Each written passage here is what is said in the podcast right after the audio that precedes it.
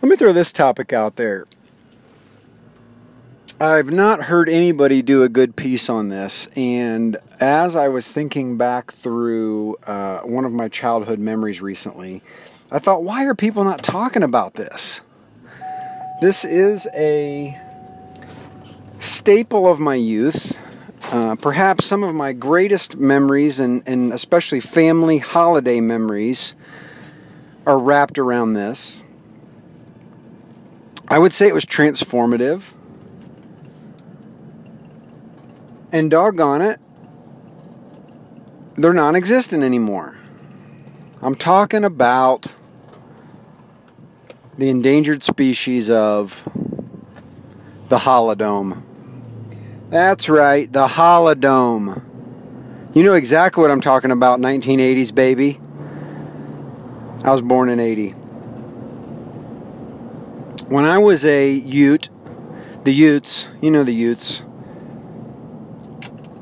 we went occasionally, once, maybe if we were in a really, really uh, spending frenzy, twice a year, to the fabled location that we were we called the Holidome. This is a Holiday Inn hotel that thought it would be a great idea to build a hotel experience around essentially a giant foyer, a giant atrium.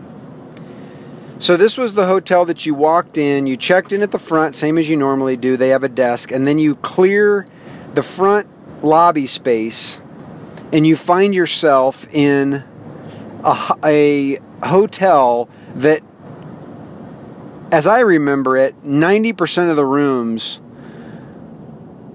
opened up into the shared space of the center of the hotel. So you essentially have a horseshoe that's anywhere from three to eight stories high, and almost all of the rooms doors come to the middle of the hotel and open up into a shared space. So you walk out of your room into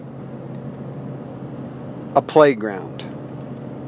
Now, these Holidomes could have anything. They could have pool tables, foosball tables, Pop-A-Shots, arcades. But the central piece to the whole experience was the swimming pool. So the whole hotel was about 85 degrees in the center space. Super musty, um, you know, just chlorine, everything was bathed in chlorine.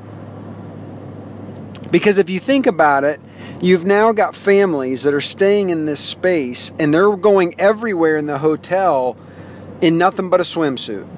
So everywhere you go, you're traipsing water to it. The bathroom, the lobby, back to your room, back to the pool, back to the hot tub, back to the pool, back to your room, back to the lobby, back to the bathroom, back to the snack shack. I'm going to go play a game of pool. I'm going to jump back in the pool.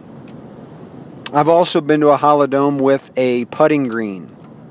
I'm sure many of you have also been there. Maybe that specific Holidome.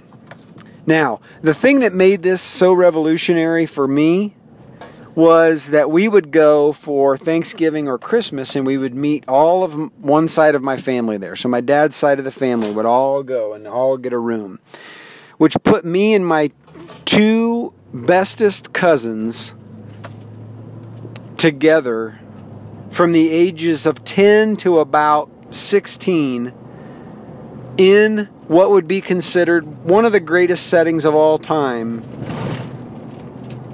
with nothing but pocketfuls of quarters to dump into the snack machine and into Galaga and into Pop-A-Shot.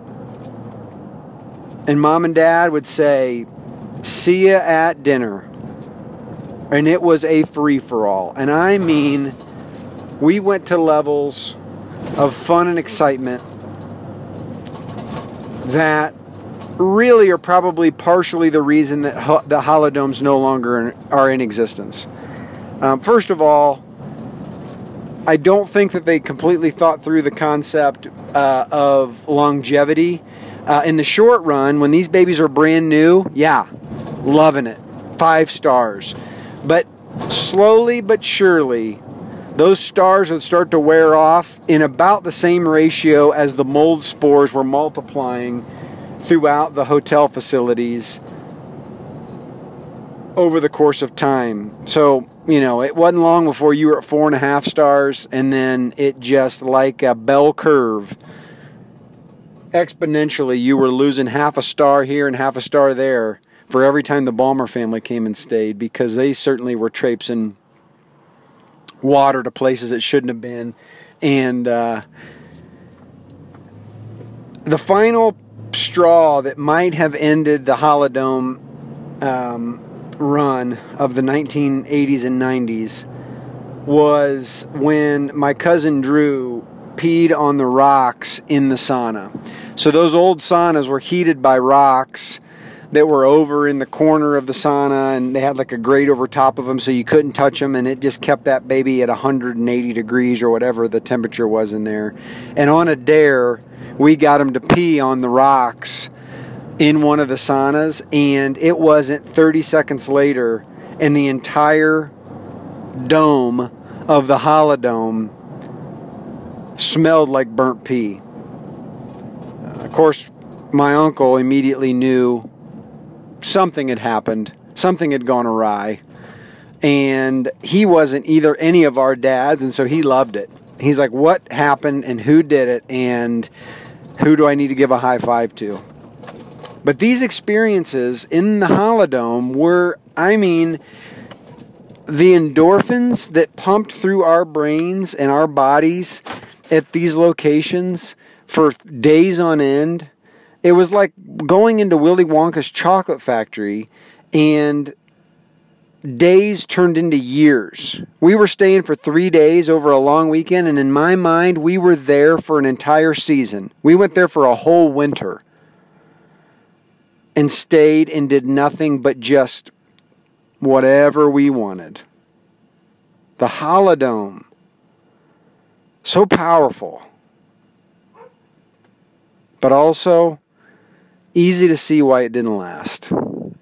Thank you, Holiday Inn, for the memories, and I'm sorry that we destroyed your concept. If that's what we were doing, I can't imagine what others were doing. I definitely remember parties of people being there and thinking, yeah, this is uh, this is loud. Uh, it's one in the morning and we're still hearing people out at uh, out at the pool and and you know banging pool balls off the ground. Um,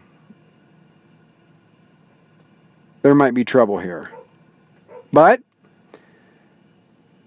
you know I don't have any I don't have any recollection of anything you know uh, really bad happening, and so for my money, the Holidome was where it was at as an 8, 9, 14, 15 year old. Let's bring them back, folks. Let's get those Holidomes back. Let's get our kids back in the shared pool. Let's get those Pop-A-Shots back out with the slick, flat basketballs that wound up all over the hotel.